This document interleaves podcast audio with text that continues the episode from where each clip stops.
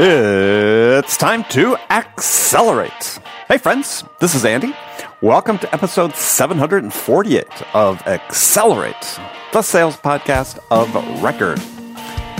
Hey, I have another excellent episode lined up here today. Joining me for the second time on Accelerate is my guest, Paul Smith.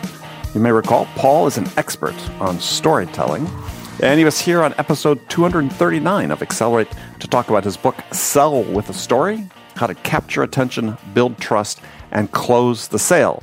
And on this episode, we're going to dig further into the topic of why stories are so crucial for sellers and why they must become comfortable building them and telling them. And we'll also dig into Paul's new book, 10 Stories Great Leaders Tell. Now, among the topics we'll be talking about today are why you, as a seller, need to build your own sales stories, what percentage of one of your sales conversations should consist of stories, eight specific questions a sales story should answer, and how to make your stories conversational. You know, they shouldn't be this thing. I mean, where suddenly you're in a sales call with a customer and suddenly the tone of your voice changes and they know that sort of this pitch is coming. So you want to make sure you avoid that moment where a scripted story sounds like a pitch. So we'll be getting into all that and much, much more with Paul. So if you're ready, let's jump into it. Paul, welcome to Accelerate. Hey, thanks for having me back on. It's good to be here. Yeah, well, welcome back. I should have said that to preface it. Um, it's been a few years, but uh, mm-hmm. it's we have a good occasion to have you come back on, talk about your new book. I think last time we talked about your book, Sell with a Story.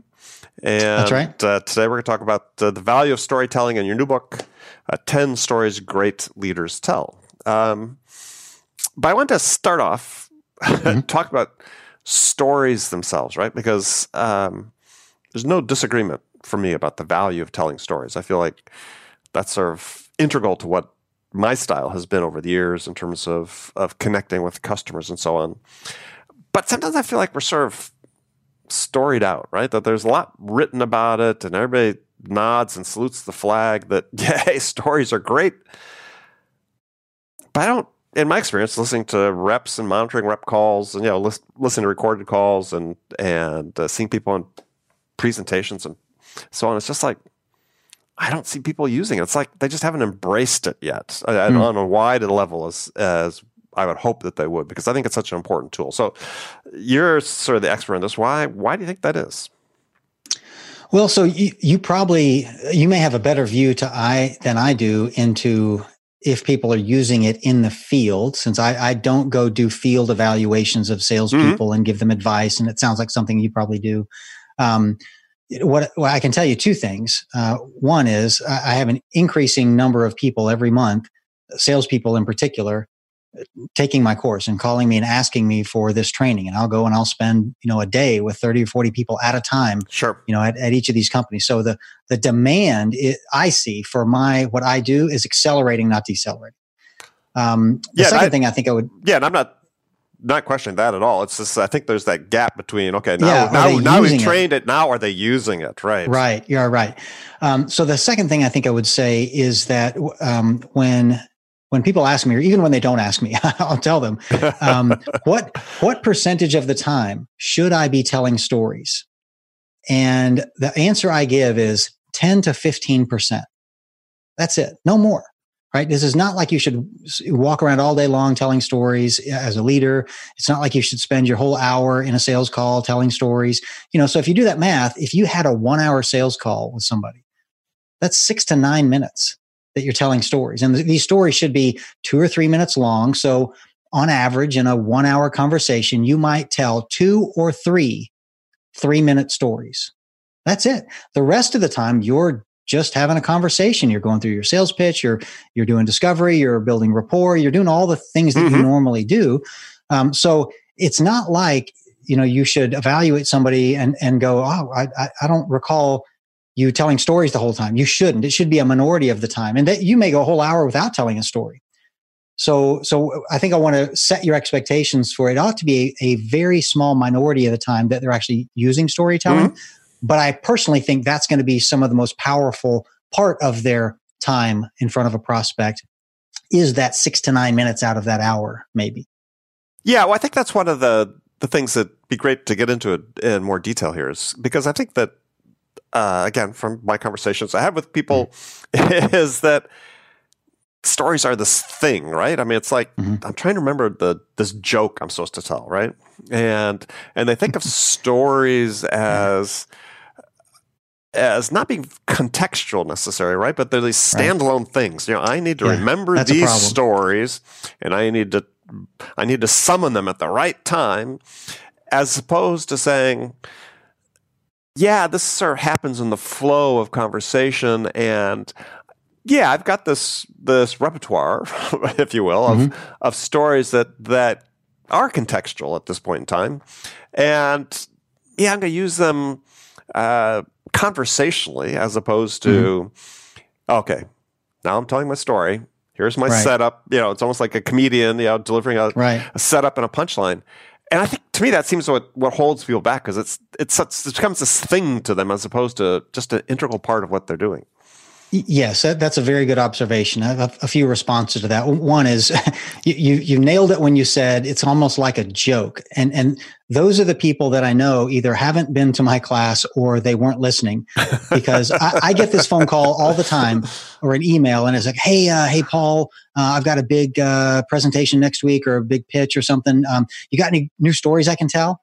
I, I just I bang my head on the keyboard because it's like these aren't jokes. That's not how this works. I don't know who you are, who your client is, what you're selling, what your goal. Like, how on earth could I choose? That would be like saying, "Hey, you got any good sales pitches I could use?" Well, of course not. Like, uh, right? It just doesn't work that way. So, when people think about it that way, it's clear that they they really don't know what this is. Right. The second thing I'd say is um, the story should sound conversational, like you said, mm-hmm. and what that means is they should come out in two different ways. One is they ought to be a, some of them should be a planned part of the conversation, just like your sales pitch is, mm-hmm. right? You know, you go into a sales call with, I've got these seven points I'm trying to make over the course of my time, right? Um, the story should be part of that plan. Only 10 to 15% of the words would be in the form of a story, but they ought to be a planned part. Like when I get to this part of my sales pitch, I need to give an example of when we've done a really good job for a customer before. Right. Well, that's story number 17. That's my customer success story. I'm going to tell it at that moment. So it's a planned part of the conversation. And, and the tone of your voice shouldn't change at all when you get to that, just like it doesn't change when you get to step four, five, six, seven, eight on your, in your, your sales pitch. You're just, you're just continuing the conversation. So it shouldn't be this thing that you jump out of character and, and go into and then no now i'm back into my sales pitch. Oh but now i'm telling a story. Like no it just it should come out right? The, the second way should be extemporaneous when somebody asks you a question or somehow the conversation turns to a place that you didn't expect it to. And that that's when you need a repertoire of stories to draw on the right one to answer that question that came up. And again maybe 90% of the time that question a question will be answered just with a fact. Mm-hmm. but 10 to 15% of the time you'll have the right story to answer that question. And then you ought to just tell the story. But again it ought to just be just as conversational as the conversation you and I are having now. In fact I tell people if if people can tell that the tone of your voice has changed you're doing it wrong. And, and I and I know mm-hmm. people are doing this because when I was doing the research for the book and I was interviewing professional buyers, right? Procurement managers. Right. I asked them, how is it that you know, or um, oh, oh, here's the question. What is it that makes a sales pitch sound like a sales pitch? And almost all of them gave me the same answer. It was when the tone of the conversation changes from conversational and extemporaneous to something that sounds scripted and memorized. Yeah. So so good salespeople don't have a scripted and memorized sales pitch, or it doesn't sound like it's scripted and memorized because they're they're just they're good at telling it. But if they're not very good at the story and they've scripted and memorized it, it's going to come out like this other thing that is written in a brochure. And that's when the buyer knows that the sales pitch is on. And that's when the hair on the back of their neck stands up and they get really defensive. And like you don't want to create that reaction in your buyer, right? Right. So, so part of what it sounds like, what you're saying, and this is because I was thinking about this as as I was preparing for our conversation today, and thinking back, sort of, you know, how I sort of approach it is that you think about story not necessarily as, at least I don't, as, you know, hey, here's this, as you point, a scripted two minute thing. It's just that I have these experiences, or I know about these experiences of which there are certain elements. And when I reach that time where I think it'd be great to illustrate, hey, what we've done for a similar type customer, similar type problems, yeah, I can. I I now have a a framework on how to structure these right. these things I know and bring them together in a way that makes sense, right? Uh, as opposed to, okay, you know, my fear is like, yeah, when we see books with you know X number of stories every salesperson should know, it's like they think, oh, I got to memorize X number of things, and it's like, no, no, you just you need to know that here's a way to relate this information you probably already know. Right.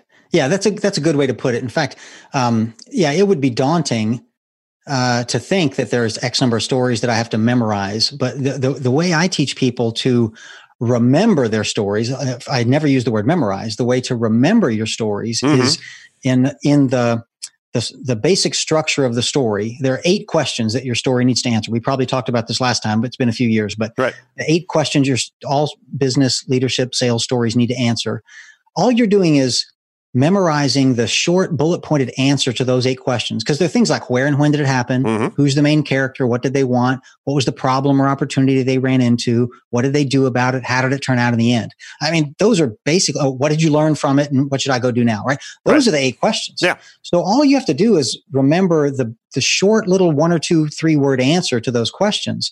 And then when you tell the story your brain will turn that in to a story. You'll you'll basically go through those where and when it happened, et cetera. So you don't have to memorize 500 words. Right. right. Yeah. Well, I think you're right. And, and, and to that point, I remember uh, working with a speaking coach uh, a number of years ago and, and, you know, she left me at this sort of swing thought, if you will, to give it a golf analogy, which mm. was that always add detail, right? Mm. So to your point, where, when, person's name, and now you don't have mm-hmm. to remember all that stuff ahead of time. You just have to be conscious of the fact you want to, when you're telling and relating a story, is these little details make it seem more real, more relatable. Yeah, and and like I said, they're they're just those eight questions basically are the important details, right? I mean, you can add things like, well, you know, was it cold outside? Was it a sunny day? I, I, I actually steer people away from that because the, that ends up making it sound like a high school writing exercise. When you do that, right? Right? You don't. So so that's why I focus people focus on these these eight things. Those are the important details. Yeah, well, the details you talk about is a sunny day and so on. If, if you're giving a public talk, that's one thing, right? But yeah, yeah, if you're in a conversation with somebody, it's, you know, it was a cold and rainy night when we did that, uh, right? right? my eyes are already rolling in the back of my head, right? Yeah, you never. That's the worst way to start a story ever. So, I have a theory about stories. It'd be interesting to run it by you because mm-hmm. this is what my experience has been is that I found that I've used stories to tell the buyer's story. Mm. And that that they're all parts of this construction process that what I'm trying to do is I'm trying to create this this buying vision, this vision story for for the buyer, right? What what's it gonna be like when they achieve their outcomes they want to achieve? And I remember reading a long time ago uh, this quote from John Steinbeck, which you may have seen. He's, and he said, you know, if, if a story is, the quote is, if a story is not about the hearer, he will not listen. The strange and foreign is not interesting, only the deeply personal and familiar. And, and so, yeah, I've read a long time ago, I thought about that, said, well, yeah, what I'm trying to do is use my stories to build the buyer story, right? Because this is ultimately, they need to know what their story is in order to say, yeah, this is, this is what we want to do right? And this is mm-hmm. who we mm-hmm. want to do it with. Does that make sense to you? It it does. Um, however, I, I, don't think every story uh, can achieve that, nor should it. Like, I mean, imagine every story you ever told the buyer was about the buyer. First well, no, all, it's, it it's not. It's not. But they, they understand the context, right? That adds to them as a building block to building their story right? Right. Yeah. So you you might tell a story about uh, another client of yours, yeah. another customer of yours that is similar to them, right? And they can see themselves exactly. in the same situation. Well, so the story isn't about them, but they can see how it very directly applies to them, and how look, this is another company that worked with us, and here was their problem, and here was the outcome, and they're thinking, ooh. I have that problem and I would love that outcome. Right. And so you think back to the Steinbeck context is to them, you're telling a story about a similar customer, similar that's right. personal and familiar to them, right? So they yes. they bring that in. That's a building block in their vision story. And so right. I look at the purpose of me telling stories is to help them build this their own story, right? About what yes. it's, what it's going to be like to use your solution to achieve the outcomes they want to achieve. And if you're telling stories that don't help them build that, then maybe the wrong stories. Yes, yeah, I, I think I would agree with that. That, okay. that makes sense. Mm-hmm. Oh, good. I'm not crazy. Perfect. No, no, not at all. Score one for me today. Um, yeah, because I think that that yeah, people and we sort of touched this before. They think of of stories as sort of performance art rather than. Oh, yeah, and that's so intimidating. In fact, I I, I tell people, um, well, explicitly, don't think of it that way. In fact, um, if you, none of us are. Most of my clients are not actors and professional speakers, right? They're, right. they're salespeople, right? So nobody expects them to have this perfect delivery of a story, right? That, so if you stutter and stammer a little bit and you don't make the right eye contact and you fidget with your hands a little bit and you make you know you make a lot of the little performance faux pas that you know you, would probably get coached out of if you had a professional coach uh, as long as you tell them a story that's helpful for them they'll forgive you all those little you know foibles but if you tell them a, a boring irrelevant story but you tell it to them in a way that would make a Shakespearean actor proud, right? they will never forgive you for wasting their time. Exactly. Right? Because so it's it's it's all about the story, not about the delivery. This is this is not. In fact, in my training classes and in the book, there is very little about delivery. Yeah. in fact, I think I have one chapter in the book about how to deliver the story, and I spend zero minutes in my training classes talking about that because it's just not important. And if you're focusing on that, you're focusing on the wrong thing. And it, it will it will make you stop having a conversation because you start thinking performance aspects. I've got to project my voice or whatever you know other kind of you don't be thinking about that at all. Think about having a conversation with a buyer. That's it. Yeah and i think i think what i see as sort of a key point for people is that yeah you're not I think what intimidates people, and we talked touched on this before, is that this idea that they're having to create out of whole cloth these these news stories and memorize mm. them. And I I believe what you're really teaching people is you know how to organize your own set of experiences mm. and relate them in a way that that yeah are relevant and contextual and memorable to to your buyers. Yeah, I, I, can I borrow that? I think that's good phrasing. And it's yeah. much less intimidating than I think you have to come up with all these stories. You're organizing your own set of experiences. The, the only I think the, I like that. I think the only thing I'd add to it is and maybe other people's experiences. Because oh, every story, yeah. right, shouldn't yeah. be about you. But no, you should no, have but, stories about other people. But, but I like I, that organized set of experiences. Yeah, part of my experience. you should patent is, that quickly. okay, well, I'm going to take it. That's fine. That's fine. Well, part you know, part of my experiences, I learned from other people. Right, I I, yeah. I talk with my peers. I learned what they've done, and so on. That becomes part of my experience. So I'm not. I've never been. Uh, conscious of ever memorizing a story yet you know, get me on a podcast. Somebody's interviewing me, and we start talking about sales, and we'd go for. I think I could. I could be. Enter, I, I immodestly say I could be entertaining for a couple hours at least, mm-hmm. but it's all stories, right? Mm-hmm. Um, yeah. But it's just they're not. I've told enough of them enough times that yeah, there's sort right. of a structure to it, but they're different every time based on the audience, what mm-hmm. they want to hear, and so on. And yeah, yeah this whole and they should be that way, and they should be that way. I mean, and it must be frustrating for you as is yeah someone who's an expert in this is to see that we've got this i think at least in certain segments of our sales profession the sort of increasing reliance on scripts and mm. yeah i was just reading an article yesterday on linkedin well actually i scanned it and quickly got rid mm. of hmm. it was yeah we sh- scripts are really good they're not bad they're not the evil they're what we should all be relying on i'm like mm Oh, really? Um, hmm. I, I, I, my belief is that that as we become increasingly scripted, and I've heard this on recorded calls, is is clearly the customers are becoming scripted in their responses. Oh yeah, right. The, well, you're, you're, the fifth one who's called and asked me that exact same question, so I'm going to give you the exact same answer.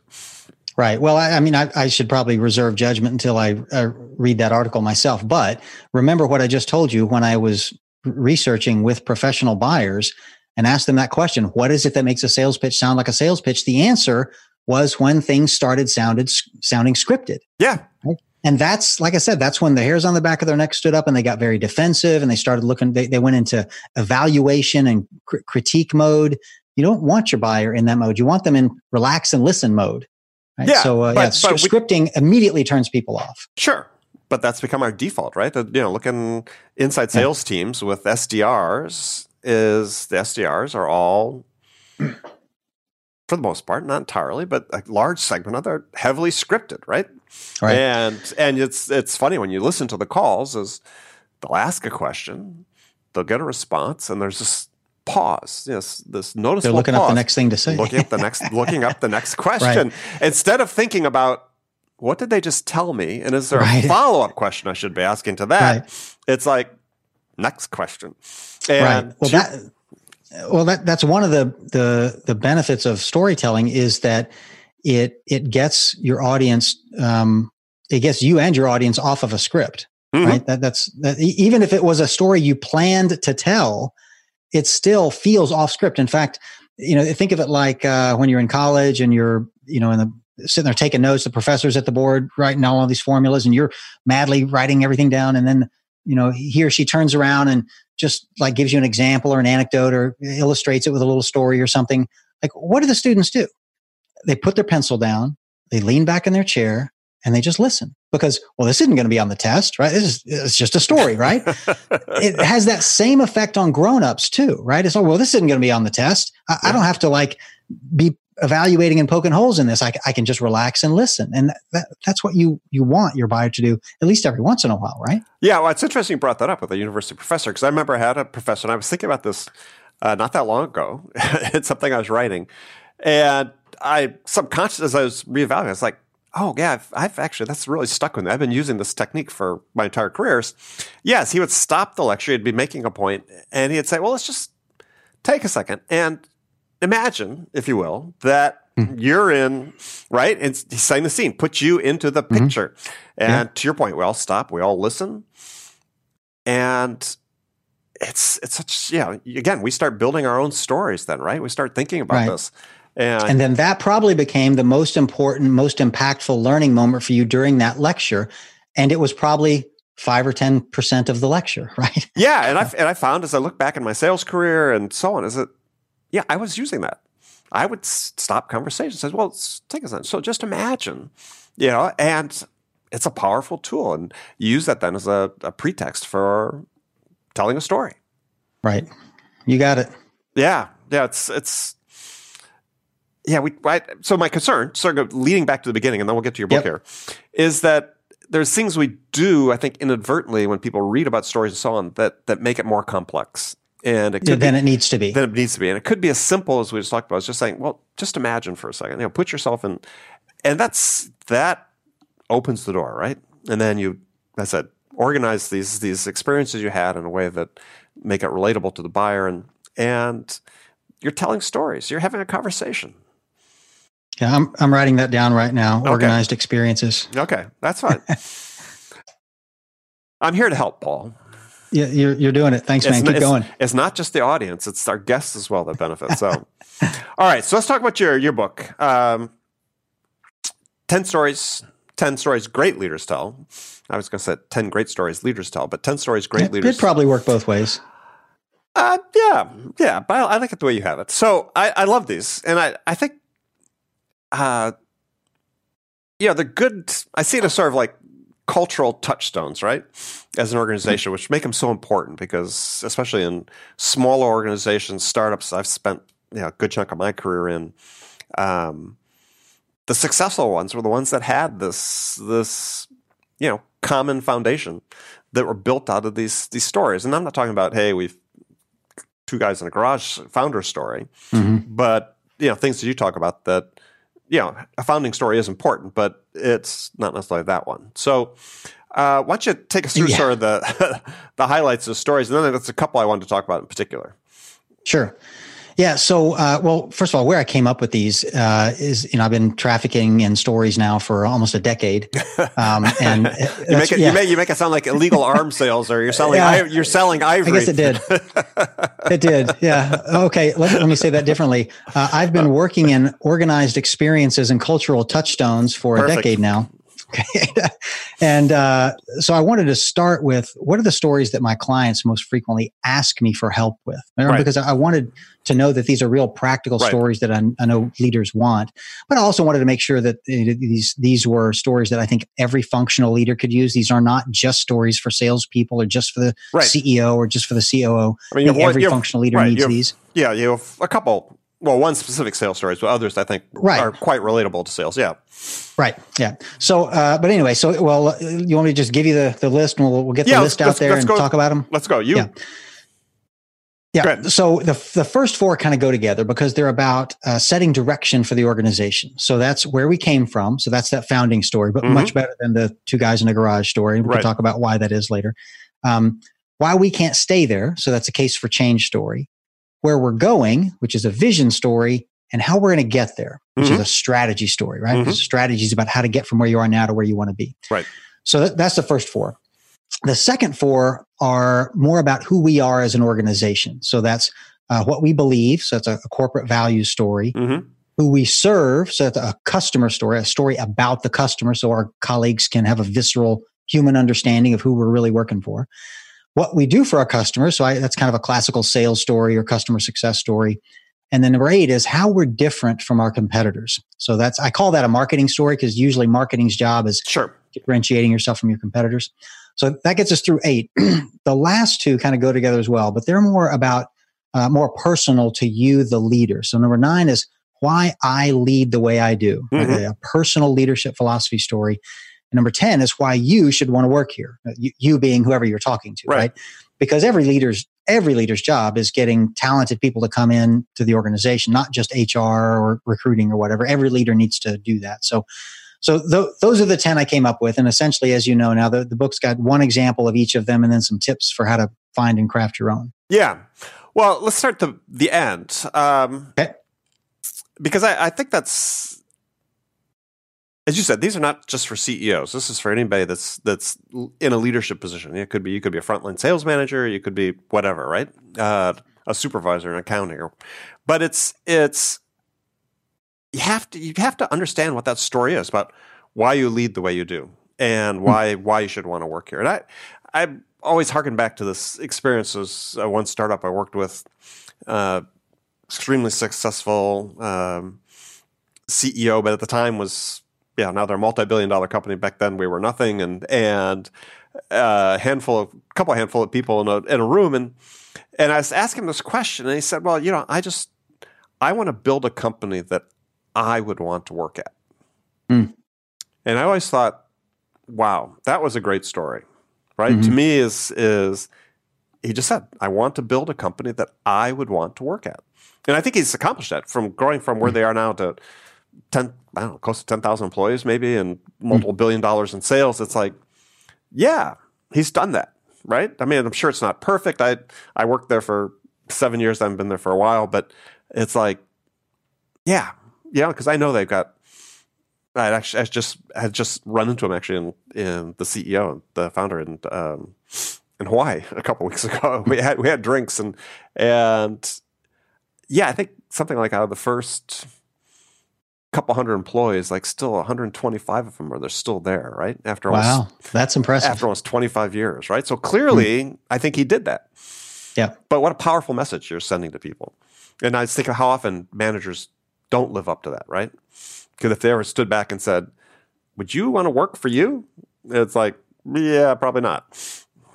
Right. So in his case, his founding story might also be a great recruiting story. Mm-hmm right? Because especially if he told them, you know, wh- what it was about the job that he left that he hated or didn't like, and that he wanted to fix at the company he started, so that it would be a company he would want to work for. Mm-hmm. And if you got into some of those details and how he did that, that may, that would make for a great founding story because you know nobody ever quit their job and risked everything to go start a new company for a boring reason, right?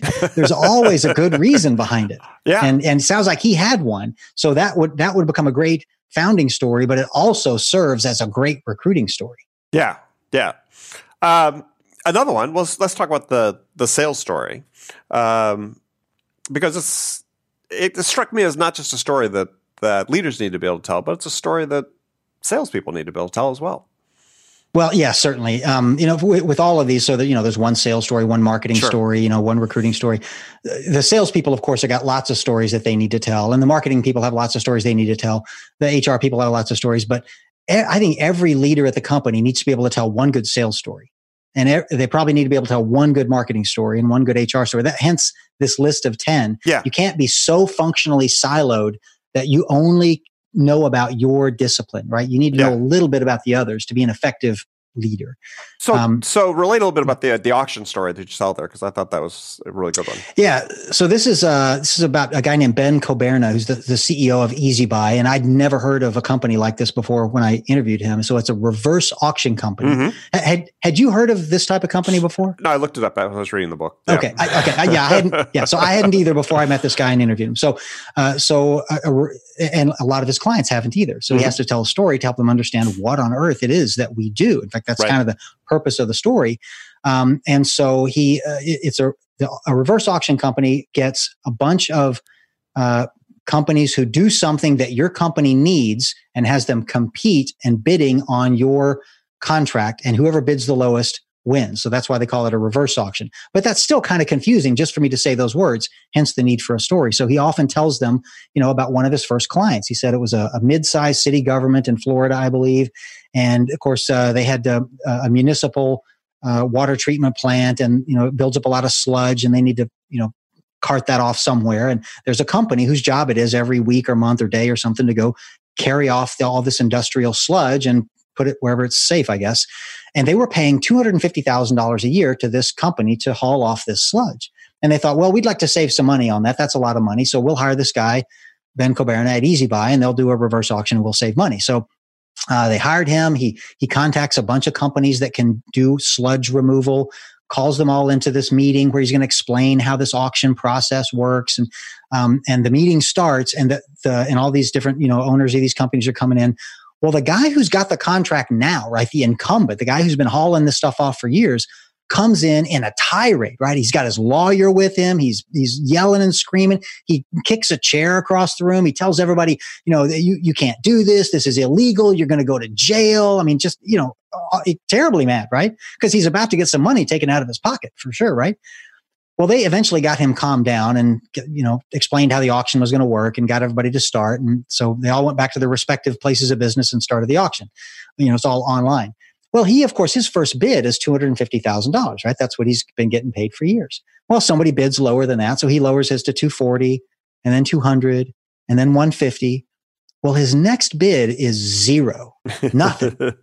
and they they knew, of course, that's a mistake. Like he just clicked the wrong button or whatever. So they they pause the auction. They call the guy on the phone. They go, "Hey, somebody made a mistake at your place. You put in a zero bid. So we pause the auction. We're going to give you ten minutes to go put in the right bid, and then we'll restart everything." Right?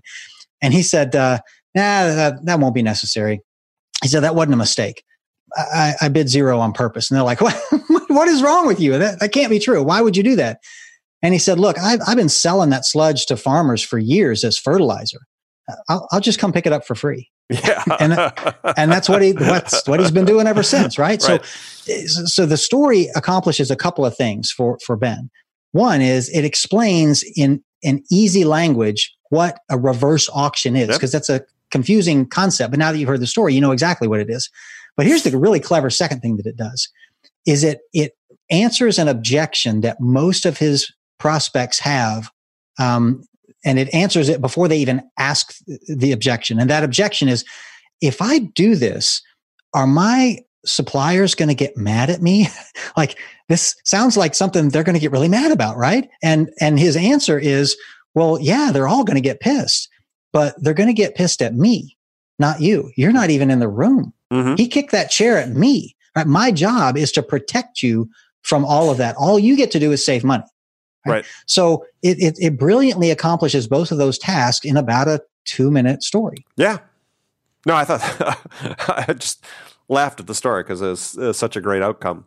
And I think a third lesson too is there when he'd agreed to do it for zero is that he can turn to his customer and say, sometimes you're going to uncover these things where you know the people that are providing services, yeah, they're making so much money off doing it that yeah, they'd be happy to do it for free.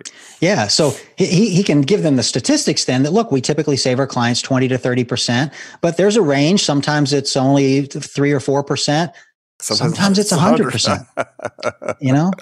Yeah, I thought that was a great, a great story. Um, well, so last one I wanted to talk about was the, uh, let's talk sort of collectively about the first four because I think okay, and I, I, sort of throw the I sort of throw the values in there a little bit too because I, I think hmm. you know values are are not spoken enough about. Hmm. Um, certainly in sales because you know it is such a human to human business, and I think people uh, when they form impressions, first impressions, perceptions of other people, that values certainly play into it more than we want to give credit for. But but let's talk at least about those first four because I think that I think if if people understand that as an individual within an organization, you understand these things. It helps inform what you do in a way that that uh, makes you more powerful than if you didn't. Yeah. So, uh, and it's you know it's four different stories, but we already started talking about the the founding story a little bit. So let, let's kind of close the loop on that because you've already identified one of the problems with most founding stories, and and it's that they almost all sound the same and they're terribly boring. It's mm-hmm. You know, my company started 30 years ago with two guys in a basement with $300. And today we're on the Fortune 500 list and we're in 75 countries around the world. And aren't we awesome? Yay. you know, whatever. Mm-hmm. Like every large company started small. Right. By definition, right? They all started with two guys in the basement. They all, or two ladies in a basement or whatever, right? So th- telling the entire history of your company in seven sentences is not inspiring to anyone. All right. Except for the person who did it, I suppose the, the founding story should be about that critical moment where you decided to start the company because you were so you know frustrated with your nine to five job or the way that you know your company was currently doing things and you thought you could do it better or you wanted to start a company that you would want to work for or you know it's that that that pivotal moment where you make that really risky decision to jump and go do something different because that that passion that that founder had for that making that decision and starting that company, you want everybody at your company to share that frustration and then the passion that follows to do it better. And the only way you can imbue them with that passion is to tell them the story of the founder's passion, not the statistics of two guys in the basement, $300 mm-hmm. an hour. And like that, that's just, that's not what inspires people. The struggle and the, the, the, the frustration and the passion is what inspires people. Well, and then um, living it, right?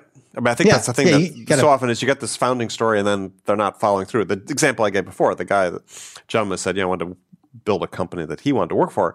I think his inspiration for starting the company is he was working for this big tech company and had ideas that they just didn't want to do, right? They didn't want to mm-hmm. implement. They didn't want to go do this business. They didn't, and felt handcuffed.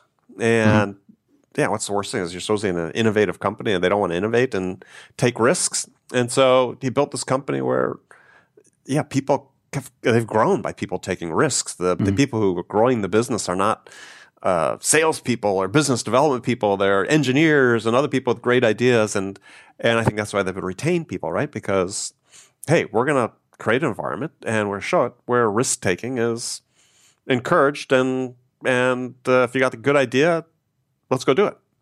Right.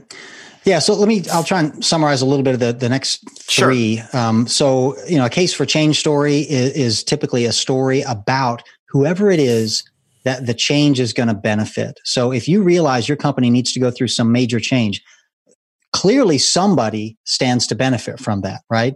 It's either going to be the employees, it's going to be your customers, it's going to be your shareholders, it's going to be the community, like somebody's got to benefit figure out who that is and tell a story about them like what's th- what's their frustration today and how's that going to be much better in the future after you go through this change and mm-hmm. that will inspire the organization to want to because pe- people want a human reason to do something not oh well our our earnings per share will go up by 3 cents if we do this like who's that going to inspire no right? but right. if it's this is going to save sally in you know in accounts payable seven hours a week that she's now going to get to spend with her kids. You know, now you're talking about something that people can get inspired by, or this new drug is going to save, you know, a, a, thousand lives a month, you know, and here's, here's uh, Jenny, the first one it's going to save because she's waiting for it right now, you know. Yeah. Um, the the vision story and the strategy story are two that I find leaders find the most difficult to tell stories about. Uh, interestingly, they're the ones that leaders often have the best understanding of already. Like any good leader in a company has a vision mm-hmm. for what they want the company to be. And they can usually articulate that in a few words. And they almost always have a very clear strategy. They probably all got a strategy document that's, you know, in 11 point font and it's, you know, got lots of bullet points and numbers and it's, it's really pretty format. And they vetted it through HR and through the, you know, CFO and, you know, it's, it's perfect, right? right. Um, but that's not a strategy story. That's a strategy document. And that, you know, and so, then the vision sounds something like this um, we want to be the fastest growing restaurant chain on the East Coast, or we want to be the, uh, we want to make the world's quietest jet engine. Man, those are, that's a great vision, right? I might call that a goal or a mission, but anyway, that's a great vision statement. But it's not a vision story because it's not a story at all. So mm-hmm. a vision, so you, you have to start with having the vision statement. You have to have a vision and you have to have strategy choices to start with. But then you need to tell stories about those things. So a vision story is a future story. It's it's like you started uh, uh, earlier. Imagine this. Mm-hmm. That's how all vision stories start. Imagine this. So this is five years into the future. Imagine it's going to be like this when we work. In fact, you know, the, I think the example of the in the book is you know uses a a, um, a, a magazine article written five years in the future about how our company became, you know, the um, uh, you know, most admired company mm-hmm. in America or something. Actually, I think this right. is the strategy story. And you're looking back at how did you accomplish that? Right. And, and the vision story is a story about five years from now. What's it going to be like to work here? And why is that better than what it's like today? Because if it's not any better, why would I want to help you accomplish that vision? Mm-hmm. Right. So the, the vision story is, it's always got to be about, and the strategy story too. The, the, the heroes in the story have to be the people who work there who you whom you're trying to convince to embrace this vision and help you accomplish it. Right. So then that's a story, not just a list on a on a document. Right. Which just sort of in closing, as as you can see where some of those stories become problematic for leaders because you know we've built this cults around the hero CEO and and too many that fall into that trap as opposed to saying, yeah, it's individuals that make this all happen, not the uh, right, not the people at the top. So all right, Paul, we've run out of time, but uh, as always, it's been fabulous talking with you and great information. So, how can people connect with you and learn more about your book? Yeah, thanks. Uh, thanks again for having me on. So, probably the best place is my website, uh, leadwithastory.com. It's got links there to all the books and the training courses and uh, all the stuff I'm up to. Okay. And they can connect with you through there too? Yep. Okay, perfect. All right. Paul Smith, thank you very much. Thank you. Cheers.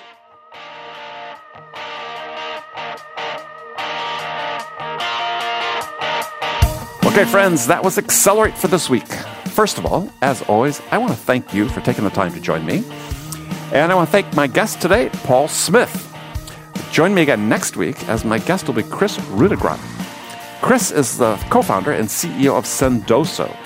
Now, if you're not familiar with it, Sendoso enables B2B sales, marketing, and customer success, success teams, excuse me, to send digital and physical gifts to their buyers and customers. That's, that's really a cool concept in building deeper connections with your buyers. So if you're not familiar with how gifting works, then you'll definitely want to check out our conversation. Be sure to join Kris and me next week right here for that conversation. So that's it for this week. Thanks again for joining on Accelerate. And until next week, I'm your host, Andy Paul. Good selling, everyone.